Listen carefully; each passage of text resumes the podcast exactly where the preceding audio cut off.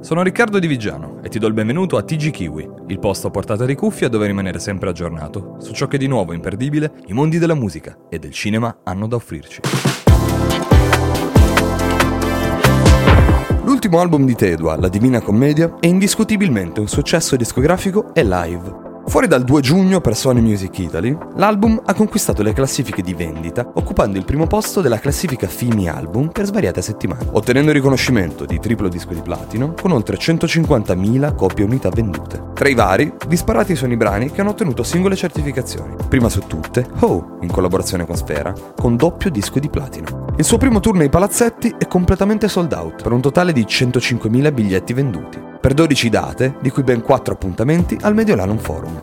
I brani spoilerati dall'artista fino ad ora sono due, entrambi ricollegabili al progetto Paradiso, terzo e conclusivo della saga di Dantedua. Degno di particolare nota è il campionamento de La solitudine di Laura Pausini, che abbiamo potuto ascoltare dallo spoiler rilasciato dall'artista sui suoi profili social. Riguardo alla data di uscita, l'unica indiscrezione disponibile è l'ipotetico mese di novembre, come trapelato dall'artista durante l'intervista all'S Magazine, quindi ad oggi non ci resta che aspettare.